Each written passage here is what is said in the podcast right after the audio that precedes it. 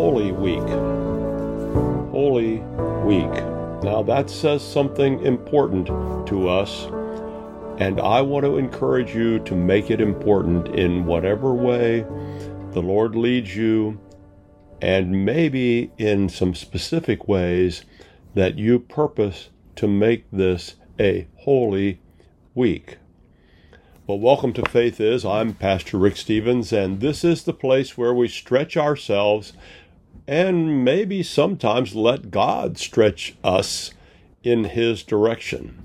See, we want to stretch toward God's high calling, easy for me to say, rather than shrink from it. We want to be the people that God always imagined we can be, and we want to stretch to whatever it is He calls us to do and to be.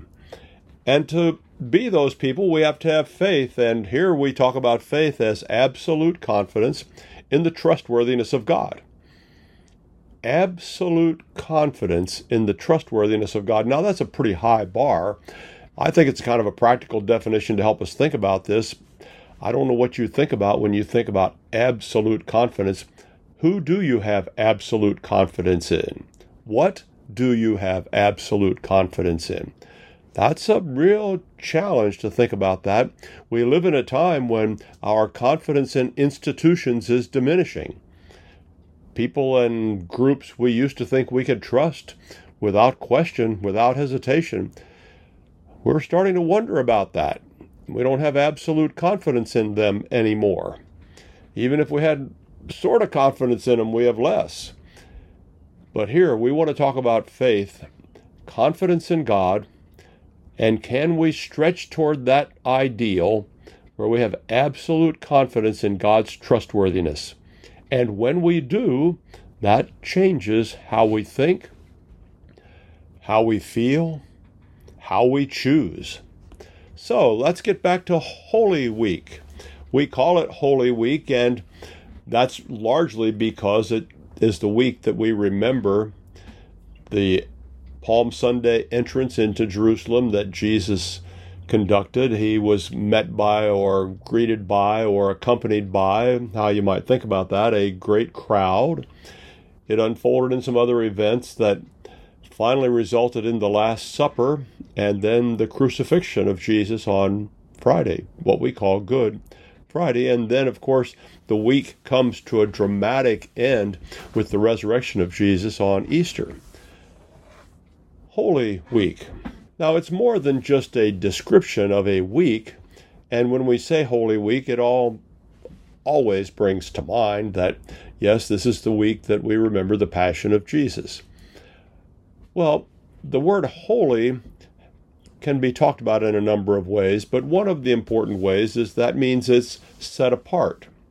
Set apart for a sacred purpose. So, this week, if it is Holy Week, then it's set apart for a sacred purpose for Christians, for followers of Jesus. So, my challenge to all of us is how will we set apart this week as holy? Now, there are always going to be, and the competing interests are not going to go away because it's Holy Week. I understand that. You have responsibilities to which you've made a commitment. I get that.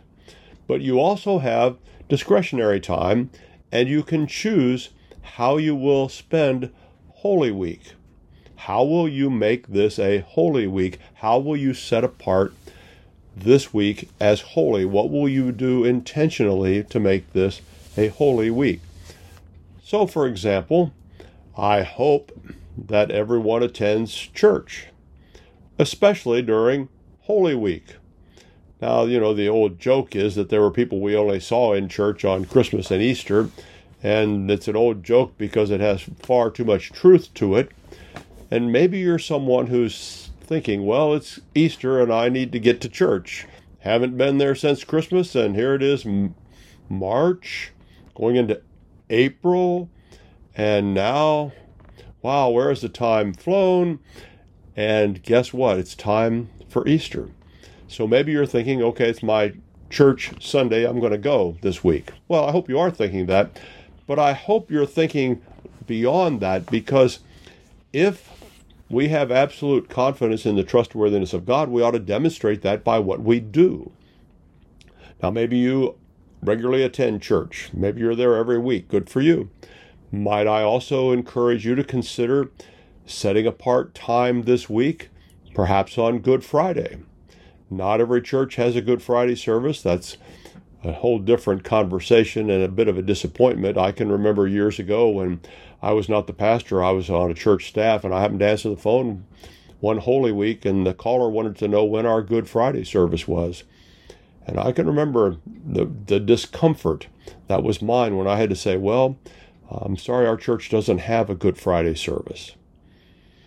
Well, that kind of weighed on my mind, and our church will have a Good Friday service. I hope yours does. But if yours doesn't, maybe this would be an opportunity for you to share the Lord with another congregation. Doesn't mean you're being disloyal to your church. It just means that you're purposefully setting aside that time to declare before heaven and earth that your allegiance, your loyalty is to Jesus. And maybe you want to attend a Good Friday service, and maybe you don't want to because, you know, there are people that always say, well, do I have to? I get really tired of that sense. Now, people don't usually come up to me and say, Do I have to? But they say it in other kinds of words as though, Well, do I have to do that to get to heaven? Or they might say, Well, I don't have to do that to get to heaven. I understand that that's not required. That's not the point here. The point is, what will we purposefully do to make this week holy? And I hope you'll think about that because I think that's an important thing. And I hope you'll find a church a church that's closest to the Bible in your area so that you can attend on Easter Sunday and celebrate the resurrection of Jesus because the resurrection of Jesus makes all the difference. 100% makes all the difference in the world. So, anyway, that's my beginning sermon for today in our church on Sundays, where I'm the pastor, uh, and I am Pastor Rick Stevens. I'm the pastor at Diplomat Wesleyan Church in Cape Coral, Florida. And it seems like our church services are punctuated by several sermon type statements by me. And I didn't realize I was doing that until a few years ago. Someone kind of pointed that out to me. And I thought, yeah, I guess I'd do that. So, anyway, here we go. Let's take a look at, at the celebration that's characteristic of this weekend, this beginning of Holy Week, Palm Sunday, sometimes referred to as Passion Sunday, depending upon how the church the local church decides to celebrate it. Most usually, where I have been a part of a church and where people are used to celebrating the events of this particular season, we've focused on Palm Sunday and reminded ourselves of the coming events later in the week the Last Supper, and of course the crucifixion of Jesus, and then we celebrate on Easter the resurrection of Jesus. But this is Palm Sunday. And so I want to think about that and talk about that and kind of think about the events of that and how they impact us and what that means to us. And so I thought we ought to begin by reading the story from Matthew. Matthew chapter 21 begins with verse 1. We're only going to read a few verses. The story is rather short, 11 verses as the verse measurement is. And it gives us, gives us the story from Matthew's perspective of Jesus' entry into Jerusalem, usually called the triumphal entry. So, verse 1, Matthew chapter 21. When they had come near Jerusalem and had reached Bethphage on the Mount of Olives, Jesus sent two disciples, saying to them, Go into the village ahead of you, and immediately you will find a donkey tied and a colt with her. Untie them and bring them to me. If anyone says anything to you, just say this The Lord needs them, and he will send them immediately. This took place to fulfill what had been spoken through the prophet. Tell the daughter of Zion, Look, your king is coming to you, humble and mounted on a donkey, and on a colt, the foal of a donkey. The disciples went and did as Jesus had directed them. They brought the donkey and the colt and put their cloaks on them and sat on them. A very large, and he sat on them, excuse me. A very large crowd spread their cloaks on the road and others cut branches from the trees and spread them on the road. The crowds that went ahead of him and that followed were shouting, Hosanna to the Son of David! Blessed is the one who comes in the name of the Lord! Hosanna in the highest heaven! When he entered Jerusalem, the whole city was in turmoil, asking, Who is this? The crowds were saying, This is the prophet Jesus from Nazareth in Galilee. And that concludes the reading at verse 11. And yes, indeed, it's the prophet Jesus from Nazareth in Galilee. And here he is entering Jerusalem triumphally, as we think of it.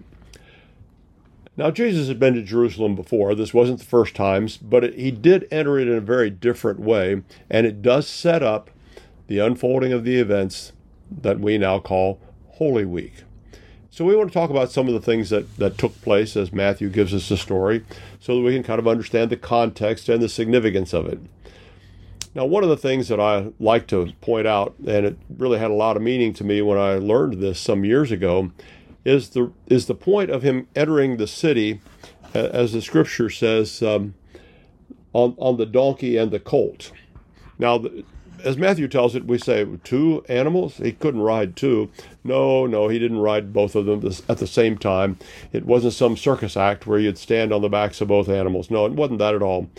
But what the, the writer is telling us here is that Jesus rode on this untrained young animal that hadn't been ridden before, and the other animal was likely that animal's mother, that young animal's mother and they would be kept together for a period of time in order to keep the young foal calm.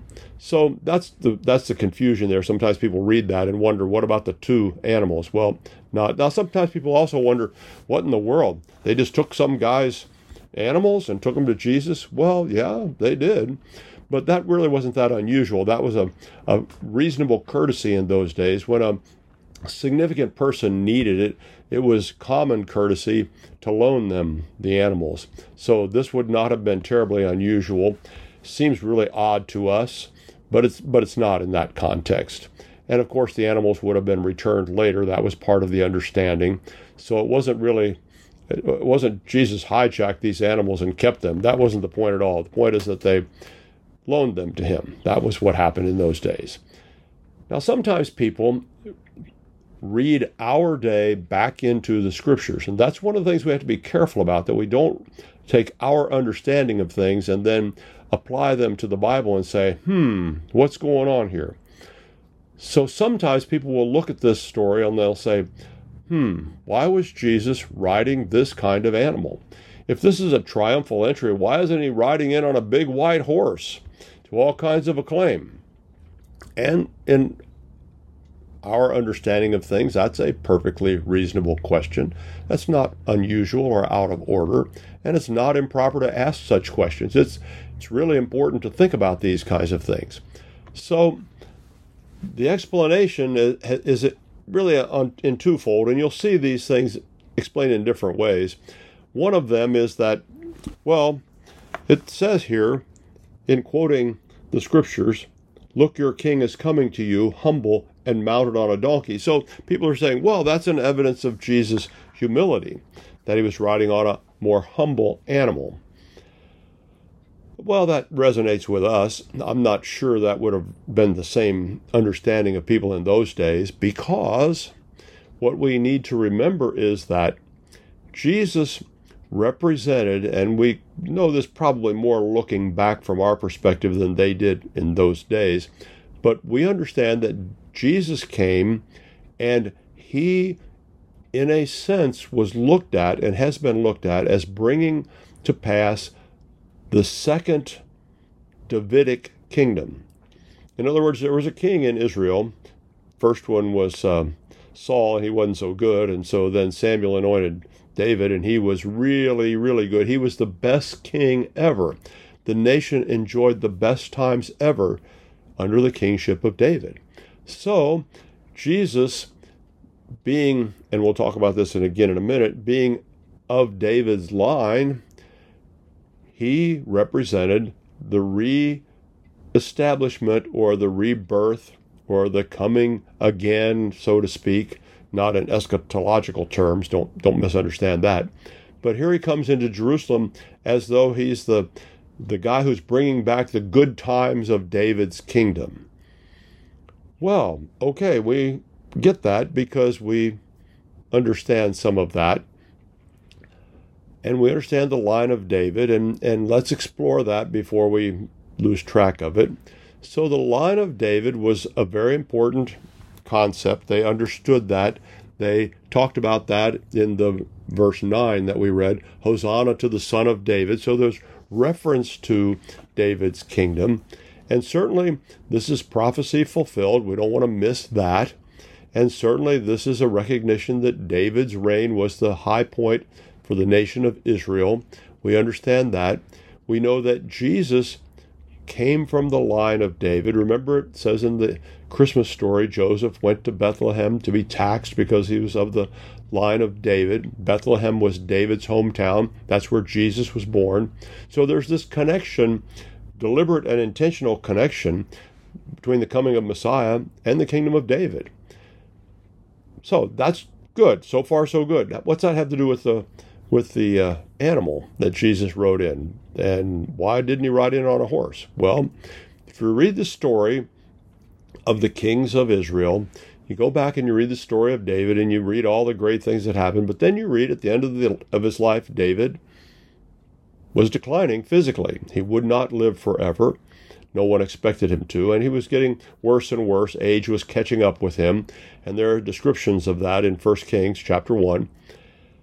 And the people were getting a little nervous because David was getting lower and lower physically, and he had not named a successor. And of course, if you don't name a successor, then, well, who knows what would happen because anything could happen with the competition and the attempt to rise to the throne.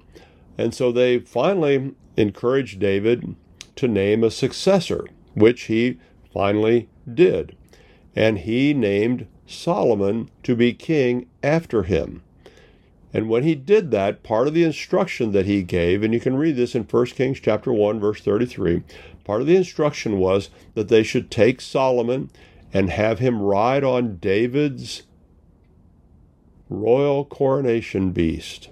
See, it was the same type of animal that David rode, and it's the same type of animal that Solomon rode to be anointed king and then to ride back into the city and to be recognized as king. He rode on the king's royal coronation beast. So, and it wasn't a horse, it was the very same kind of animal that Jesus rode. So I think that's especially significant for us to make these historical connections. Not only do we see the prophecy quoted here in the part that we read, and we'll maybe talk about that a little bit more in a minute, but we see the connection between the royal coronation beast of David and now the royal coronation beast of Jesus as he enters Jerusalem as king, as triumphant. Now, the other things that, that are said in here are, are also kind of interesting. It, uh, it talks about the king coming, it, it prepares the way for the king with the crowds gathering with the cloaks on the road and the branches. We usually think of them as palm branches. They may well have been. They could have been other kind of branches. I'm not sure that anything says exactly what they were, although palm branches would not have been unusual. But they're getting ready and they're preparing for the arrival of a king. And this would have been typical to what they did. You can read that in 2 Kings chapter 9. One of the kings was welcomed when people spread their cloaks out for him. They blew the trumpet and they proclaimed that he was king. Jehu is king. 2 Kings 9:13. So getting ready for a king was kind of normal. People understood that. The only reference that I have really is the is the little bit of uh, awareness I had many years ago when I was in college, and the president of the United States visited our city, and I, I never really thought too much about that. You know, I didn't get caught up in the excitement of it too much. I followed the news of it a little bit. But one of the things that struck me is that in those days, and I'm not sure they do this now, but in those days they announced the route that the president would travel from the airport where Air Force One would land down to the convention center in town in Evansville, Indiana. Shout out to all of you Hoosiers. Yeah, I lived in Evansville years ago when I was going to college. And they announced that route, and they also said something interesting as part of the preparation for that. The city encouraged people to spruce up their properties along that route going into town. Paint things that needed painting, make sure the grass is cut, you know, things, normal kinds of things, because they wanted to get ready for a presidential visit. and welcome the president and kind of make the city look good. That's kind of normal. Well, I had never really thought about that. I didn't know that cities did that, but that was my experience, and, and I didn't live along the presidential parade route, so I didn't see the, the motorcade from my from where I lived. I did happen to see it. I I was kind of surprised. I went to went to class like I usually did, and I walked out along the block down to where I parked the car, which is where I usually parked it. And I just happened to realize, and I didn't make this connection. It's kind of kind of odd that I didn't make this connection, but I didn't. And I didn't make the connection that it was about time for the presidential motorcade to come that way because they had announced his arrival time and when they expected him to be at different places on the on the route. So I walked oh, probably a little bit of a block down there to the corner because the president was coming down the highway and then he was going to be turning right from that highway, traveling south on the highway, then turning right to go into into the downtown area. And so I walked down to the corner and I actually saw the motorcade pass by. I thought that was kind of interesting. So I remember this idea of preparing for a presidential visit, and it was a big deal to that city, a very, very big deal. And so here we see the the the people quoting the scriptures, quoting from Isaiah, the Lord has proclaimed to the end of the earth, say to daughter Zion, Look, your Savior comes, his reward is with him, and his recompense before him. So that is a reference that's mentioned in Matthew. That's a reference from Isaiah. We also see the quotation from Zechariah chapter 9, verse 9. You may be familiar with this one. Rejoice greatly, O daughter of Zion. Shout aloud, O daughter Jerusalem. See, your king comes to you. Triumphant and victorious is he, humble and riding on a donkey, on a colt, the foal of a donkey. So, see, Jesus really did fulfill the Old Testament prophecies, and that's an important connection. We uh, rejoice that he did. It's really kind of cool the way God orchestrated all these events.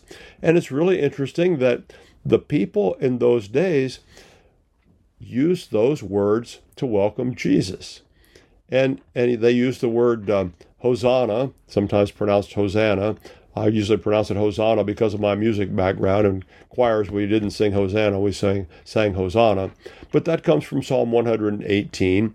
And the, the use of that was regular during Passover season. It was part of what people did. But it's interesting that the crowd here applied it to Jesus. And really, what they're saying there is, is Lord, save us. That's the sense of what we use, of the way we use the word Hosanna. They were asking the Lord to save them, and they were recognizing that here came a Savior. Now, I'm not sure they recognized the exact idea of Savior that Jesus had in mind, but they definitely recognized that they needed help because they were under the domination of the Roman Empire. So in Psalm 118, verses 25 and 26, we read, Save us, we beseech you, O Lord. O Lord, we beseech you, give us success. Blessed is the one who comes in the name of the Lord. We bless you from the house of the Lord.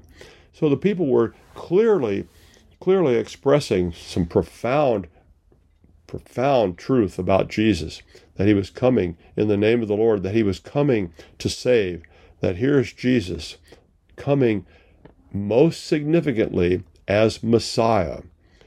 They really recognized that he was coming as Messiah. And of course, you probably didn't miss it. Did you miss toward, toward the end of what I read?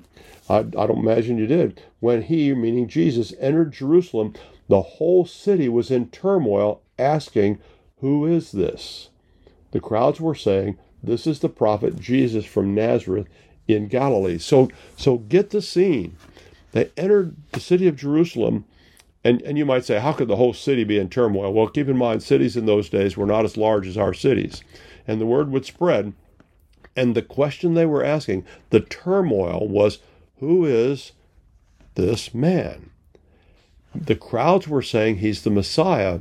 And the people, remember, also Jewish people in Jerusalem who would be looking for Messiah were asking, who is this? And marveling that could this really be Messiah? Could it really be the one we've been looking for? Could it be that Jesus, Jesus from Nazareth in Galilee, is the Messiah? And of course, we know that the long answer and the short answer is Yes, he's the Messiah. So that gives us a little bit of the setting of what's going on here as Jesus comes to, to Jerusalem. Geographically, he is traveling from Jericho, which is about 15 miles northeast, more east than north from Jerusalem. You can look on a map. If your Bible has maps in the back, you might very well see the line that shows the road that Jesus traveled from Jericho to Jerusalem. And it says in Matthew chapter 20, that's the chapter before what we read, Matthew chapter 20, in verse 29, as they were leaving Jericho, a large crowd followed him. So understanding the geography and of where the crowd came from, the crowd that proclaimed Jesus Messiah as he was entering Jerusalem had accompanied him from Jericho. Now, it wasn't unusual for that sort of thing to happen because crowds were going to Jerusalem for Passover. And that's why they were traveling from Jericho to Jerusalem. That's not the whole reason Jesus was, of course. But they traveled that 15 miles together. Crowds would travel together, groups of people, perhaps I should say, would travel together because that was gave them safety from bandits and other mischief makers along the way. So they traveled from Jer- Jericho. This large crowd accompanied him all the way through. They would have gone through Bethany. You can see that on the road, the route that's mapped out that Jesus traveled. They would have gone up the hill to the top of the Mount of Olives, and they would have had that absolutely stunning view of the temple and the Temple Mount from the top of the Mount of Olives. Now, the Mount of Olives is not a mountain as we think of it; it's a ridge that runs along there. But it was it was high ground, and they were up at the top of that, and you could look across it. That's the same picture you've probably seen many times. Today we look from that vantage point across to see the city of Jerusalem, both the new city that's modern and developed, and then the portion that is the old city including there's the big dome uh, that represents the location of the mosque that was built there. You can see from that location some of the remnants of the temple that was built. You can see the steps, for example, that Jesus would have walked up to go into the temple. So it's quite a sight from the top of the Mount of Olives, and and so the the people would have been traveling up, they would have gotten to that. And I have no idea what they said when they saw Jerusalem. I'm sure the anticipation of being there would have been high because that's where they were headed. And we all anticipate arriving at a place. And, and so I, I, I like to think this, although I don't know because I don't know the ancient mindset and I don't want to read my thoughts back into it. But if if I was with them and as I put myself in that story and I try to imagine what it must have been like, and that's all I can do really, as I can imagine the excitement of seeing that and the realization that here's Jesus and it's been building that they're going to Jerusalem and now they have the privilege, this crowd has the privilege of proclaiming Jesus as he comes into the city. And so they would have gone down the the the road that goes down the Mount of Olives, and you can walk that road today if you happen to see pictures of people celebrating Palm Sunday. That's the road they would have walked down. They would have walked down the Mount of Olives and across the Kidron Valley and then up, and it would have been up. It still is up. You can see that in the geography, up into the temple and the temple area. So it's really quite dramatic and quite stunning. And these people would have likely been thrilled that they got to announce the arrival of Jesus. Now, I don't know that for sure. I don't want to mislead you, but you can you can kind of gather that from looking at the text. Hosanna to the Son of David. Blessed is the one who comes in the name of the Lord. Hosanna in the highest heaven. They were exuberant with welcome Jesus triumphantly into the city of Jerusalem for the events that would then unfold as Holy Week. Now, Jesus didn't stay in Jerusalem the whole week. You can read that later. We're not to, not going to get into that, but he went back and forth, likely back and forth to Bethany. Bethany was on the same road they had just traveled, back a couple miles. He would have retreated from the city of Jerusalem and gone there for specific purposes. But now he's entered the city.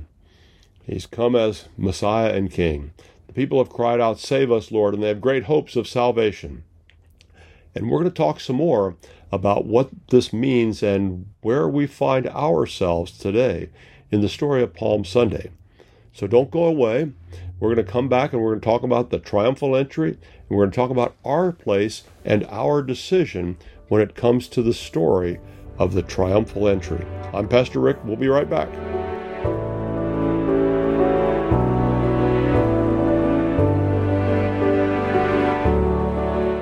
Are you worried about spike proteins and how they may impact your health? Are you looking for help? The Wellness Company has an answer in the form of our clean, pure, all natural spike formula, developed by experts like Dr. Peter McCullough. The Wellness Company's spike formula includes the incredible nattokinase, dandelion root, black sativa extract, green tea, and Irish sea moss. Even better, the spike formula by the Wellness Company is vegan, gluten free, and made right here in the USA, so you know that you can trust and rely on it if you're concerned about spike proteins. Buying American made naturalistic ingredients of this quality separately costs over $100. Our Spike formula is only $65.99. Get Spike formula today by going to twc.health. Out Loud listeners use the code OUTLOUD at checkout for an additional discount. Go to twc.health, promo code OUTLOUD, and get peace of mind if you're concerned about spike proteins. Here on America Out Loud, we emphasize optimal health, and air is the most essential element for life.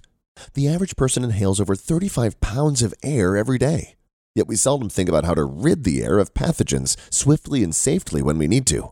The Genesis Fogger Plus HOCl is the only way to quickly and naturally restore air to its optimal condition.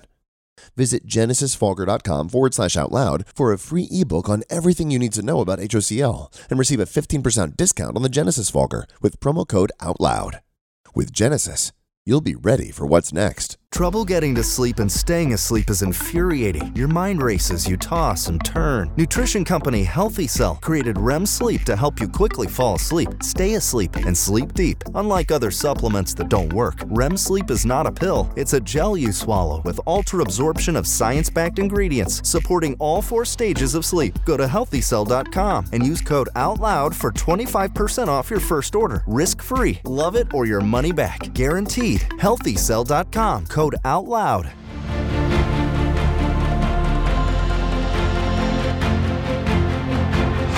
It was Henry Wadsworth Longfellow that said, Lives of great men all remind us we can make our lives sublime and departing, leave behind us footprints on the sands of time.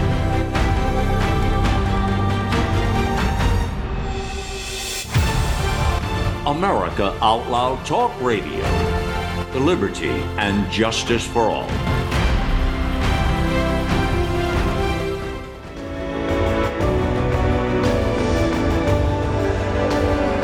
Here we are, we're back, and I'm Pastor Rick Stevens, and you're listening to Faith Is, where we understand faith to be absolute confidence in the trustworthiness of God, and we let God stretch us in His direction. And part of that stretch this week has been our shared challenge of showing up to church for Easter for sure, and maybe, no, not maybe, determining that we're going to set aside some other time as holy this week. So we are planning to attend Good Friday services. Oh, and maybe there's one other that we didn't think about. Maybe you'll think about attending an Easter sunrise service. Now, some people don't even really know what it's like for the sun to rise because they haven't seen it for years and years, but maybe, maybe that would be one way you would set aside this week as holy. Maybe there's not a sunrise service near you. You could have your own, I suppose. And I'm not picking on a particular expression here for you to do. I know life is complicated and schedules are complicated. We have responsibilities. What I'm saying is, can you, when you have discretionary time, set aside some purposeful reasons? Not because, oh, do I have to? That just grates on me. But think of it as, how do I get to declare before heaven and earth that I'm loyal to Jesus and this is Holy Week and I'm going to set it apart as special in my life? Your friends will kind of look at you funny if you say, No, I can't go do this because this is Holy Week and I'm making it holy by going here. And don't do that arrogantly or like you're better than anybody else. That's not at all the point.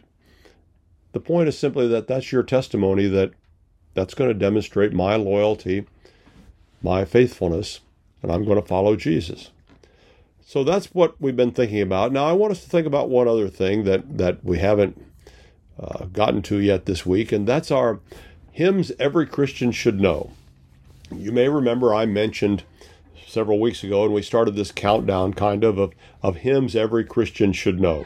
Earlier this year, our church, I asked them to to to help us, and we kind of developed a little process. It wasn't particularly scientific, and we weren't worried about that. We were just trying to come to some consensus, some conclusion, and boy, was that challenging of what hymns every Christian should know. Now, we didn't try to pick our favorites. If I had asked for favorites, that would have been a different list. I asked people to think about, pray about, what hymns should every Christian know? And so we identified 10, and then we had, it was so close, so difficult. I mean, we started out with, I think it was 143 possible hymns that every Christian should know and we managed to get the list down to 10 with five honorable mentions because they were so close we couldn't hardly leave them out.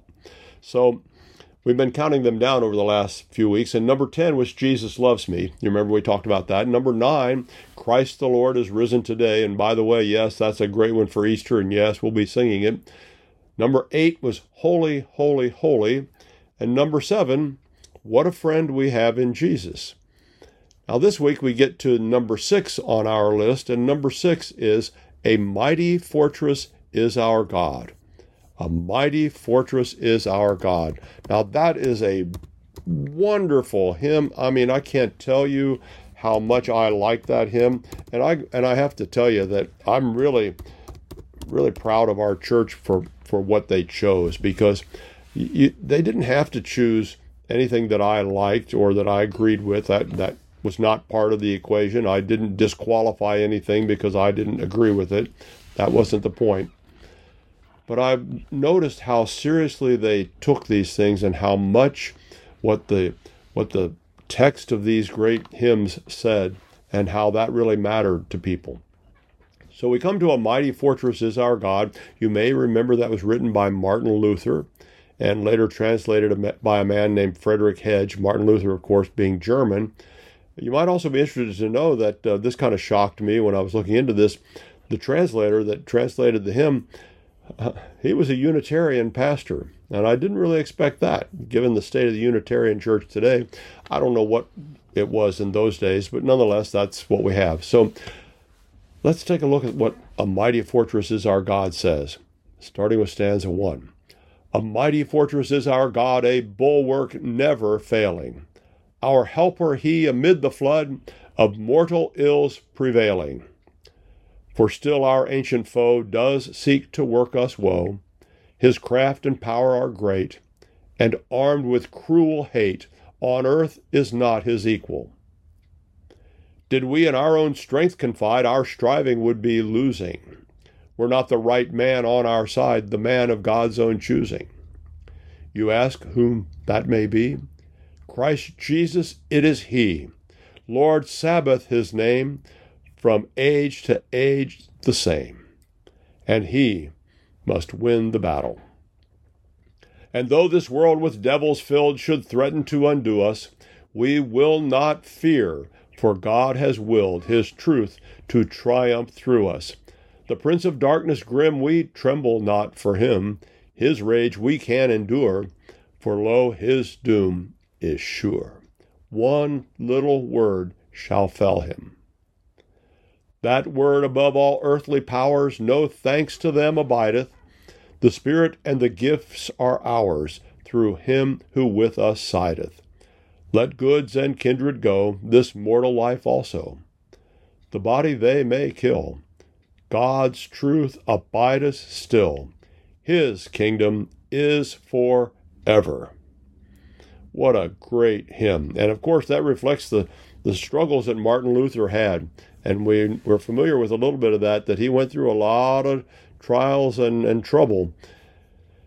But he wrote this great hymn of steadfast commitment to God and what we might say a steadfast faith, absolute confidence in the trustworthiness of God.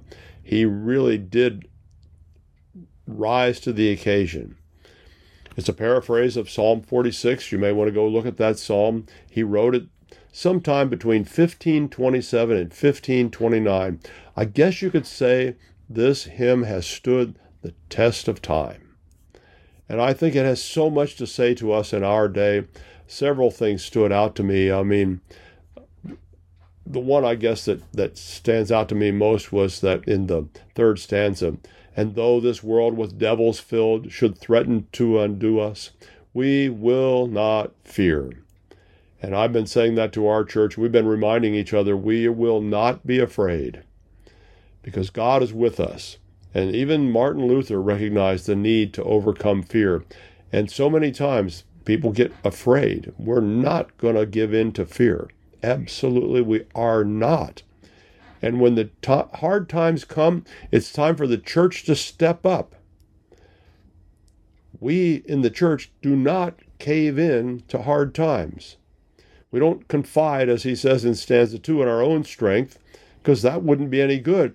But but Christ Jesus is the one in whom in whose strength we stand. He has chosen to triumph through us. We can endure the worst of evil, but God will one day handle all of that. And we can trust Him, and His kingdom is forever. So don't be afraid, okay? Well, a mighty fortress. That that was our choice. That was number six on our list, and it's a good one. We sang it last Sunday at our church. Maybe you'll sing it soon at yours. Okay, back to the triumphal entry. And we followed Jesus. We talked a little bit about the geography coming from Jericho through Bethany up over the hill and down across the Kidron Valley and into Jerusalem. And, and now I want to talk just a little bit about this idea of a triumphal entry.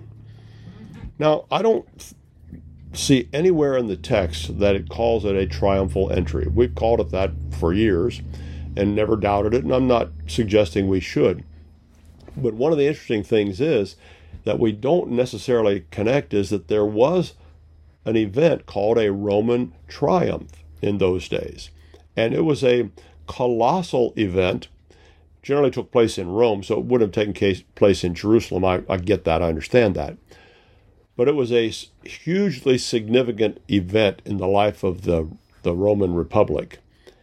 And it was, a, it was an honor that was sought out by every general that had any reasonable idea of having a military victory and earning the opportunity to have a triumph. Because a triumph was a parade for all intents and purposes, purposes more than a parade that we think about but it was a parade that showed off the general success. It was a colossal display, and that was part of it. The success of a Roman triumph was the display, and the display itself was success because it pointed to how great this general was. They would seek and jockey for position to earn the opportunity to have a triumph it was a reward for their military victories. And one of the experts on the Roman triumph, Mary Beard, described it as a restaging of the general's victory. So these Roman generals, and you know they conquered the world, they went out and they had these battles and they won these things and they they captured nations, cities, they captured wealth of all kinds, they captured people and enslaved them. The, they they just they, I guess from their point of view, they just took care of business and they were ruthless. So when a general would have a big victory, then they would earn the opportunity to have a triumph and be honored by the people.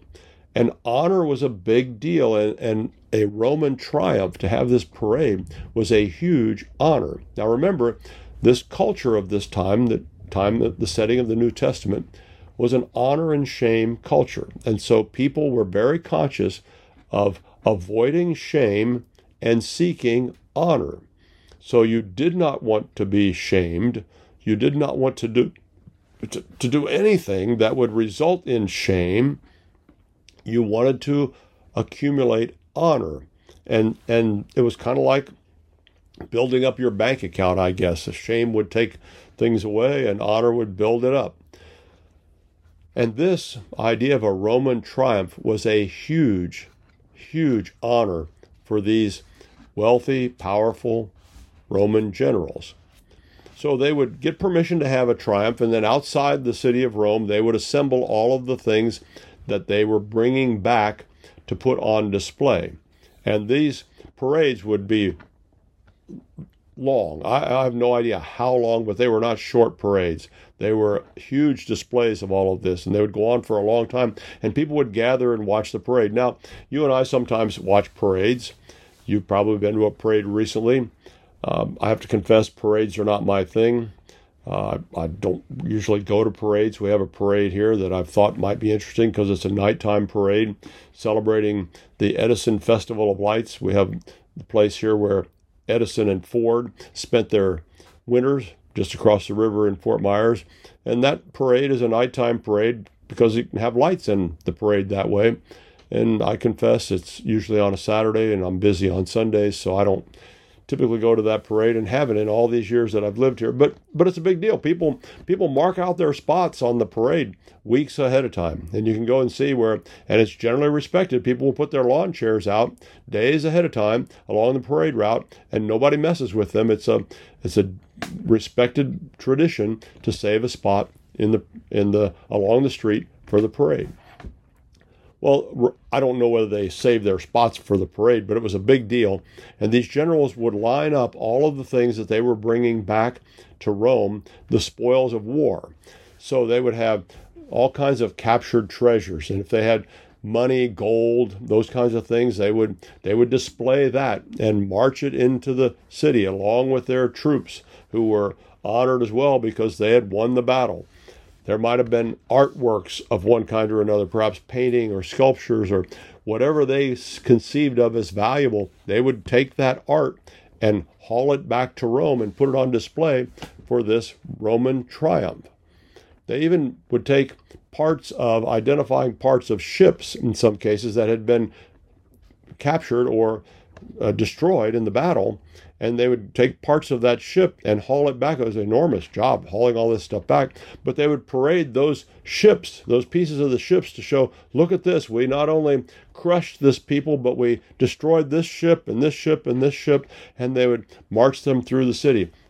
Maybe they captured some significant weaponry. So all the weapons that they captured, they would put those on display and haul them through the city so that everybody could see what was going on. And part of what they did was they paraded before the Roman people all of the people they had captured.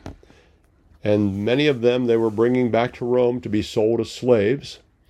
And so they paraded those slaves through the streets so people could see them. And of course, that was a shame. And as part of the honor and shame culture, the general and his troops were honored because of what they had done. These people, as the ones who had been conquered, were walking through in shame. And of course, as part of it, and it's kind of an ugly part of it, and there are plenty of ugly parts of the Roman Empire. I think we all understand that. But they would parade through the streets, usually toward the end of the parade, just before the entrance of the of the triumphant general. They would parade the rulers of the conquered people through the corral, through the through the streets of Rome, and then at the culmination of the parade, they would take them off and they would be executed. So that was a demonstration of the, of the Roman power and might. And remember, it was a it was a display and it was success. The success of display and the display of success, as Mary Beard described it in her book on the Roman triumph. So it was a very big deal. Now, it seems that what we have looked at from this perspective of history is we've looked at Jesus' entry into Jerusalem, and Christians have equated that to a triumph. That's why we call it the triumphal entry. And it's not at all like a Roman triumph. Okay, the, the parade was not at all like that. I don't want to give that idea at all. I just want to make the connection. And I don't think it was lost on people in those days that Jesus was coming, and they were expecting him to come as the triumphant Messiah. Remember, they said, Hosanna, save us, O Lord.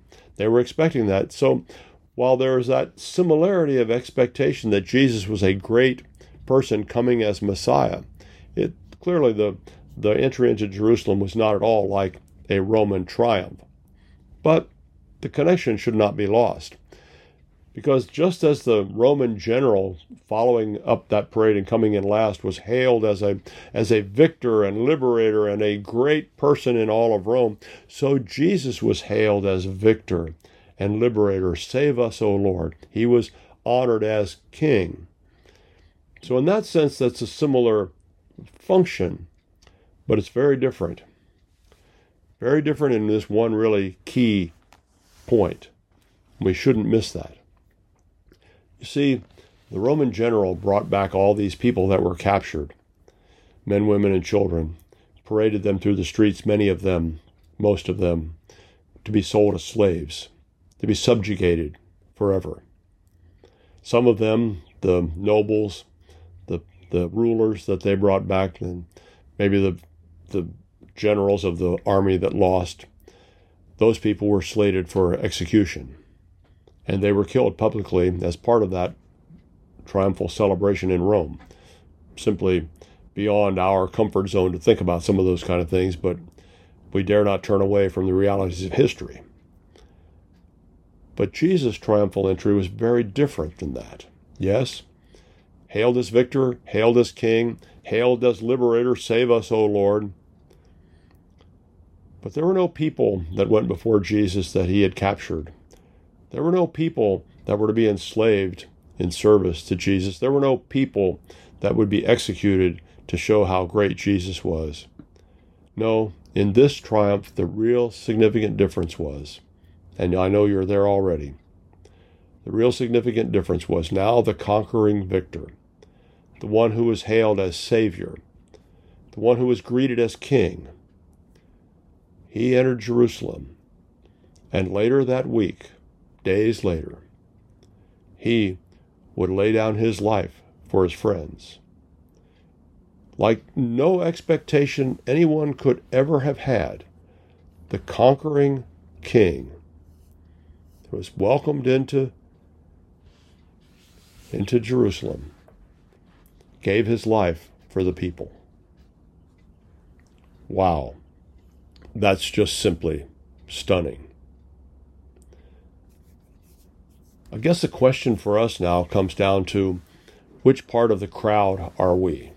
See, there were two crowds when we take the view of, of Holy Week. There was this large crowd that followed Jesus out of Jericho. We talked about that a little bit. They would have traveled together and they had the privilege of proclaiming Jesus as King, as Liberator, as Messiah, as Savior, as he entered Jerusalem. But later that week, sadly, there was another crowd. And we know this because the story of the of the Gospels that said the people in this part of the country were looking to kill Jesus. Some of the Jewish leaders, we discovered that in the story of Lazarus and how Jesus brought him back from the dead. And then they plotted to kill Jesus. So it's not a surprise that there were people there that wanted to kill Jesus, but but notice the notice the contrast of crowds. On what we call Palm Sunday, the crowd was proclaiming him as king, liberator. On Good Friday, the crowd was calling for Jesus' crucifixion. They were calling for the release of a known criminal, Barabbas, and for the death of Jesus. You know, much to, like today, they had to have a, the courage to choose. They had the courage to choose the right way to recognize Jesus as king, or they had to have the the temerity, maybe we could say, to choose to want Jesus killed. And I think the question for us is which crowd are we going to join? Which crowd are we going to be a part of? You see, when I look around, there's so many people that they don't say it with their words and, and they would probably deny it and I, and I get that and I understand that. But by their ignoring Jesus by their refusing to follow him they're saying they would be just as happy to get rid of Jesus or as they said in those days to crucify Jesus. Some of these people refuse to be part of a church and and I am deeply concerned that their refusal cuts deep into the heart of who they are, and I don't want them to refuse to be part of a church. I don't I don't like the idea that there may be a touch of arrogance with that, that they're too good for a church. They've been to churches and all these churches have problems. Welcome to the world. Every church I've ever known has problems. Some more than others. I get that. We're people. But Jesus loved the church. And refusal to be a part of a church is joining a crowd and not the crowd I want to be a part of. People today, they want their own way. They don't want what Jesus provides. They don't want to be faithful to Him. You see, I think our choice comes down to which crowd will we be a part of? The one that wants to get rid of Jesus or the one that honors Him as Savior? I'm getting a little bit ahead of myself, but next week and during this next week, I want you to ask the question if it were true, would I follow Jesus? Because how you answer that question tells me which crowd you're joining, tells you which crowd you're joining. And I want to encourage you join the crowd that stretches in God's direction of faith in Jesus. I'm Pastor Rick. We'll talk again.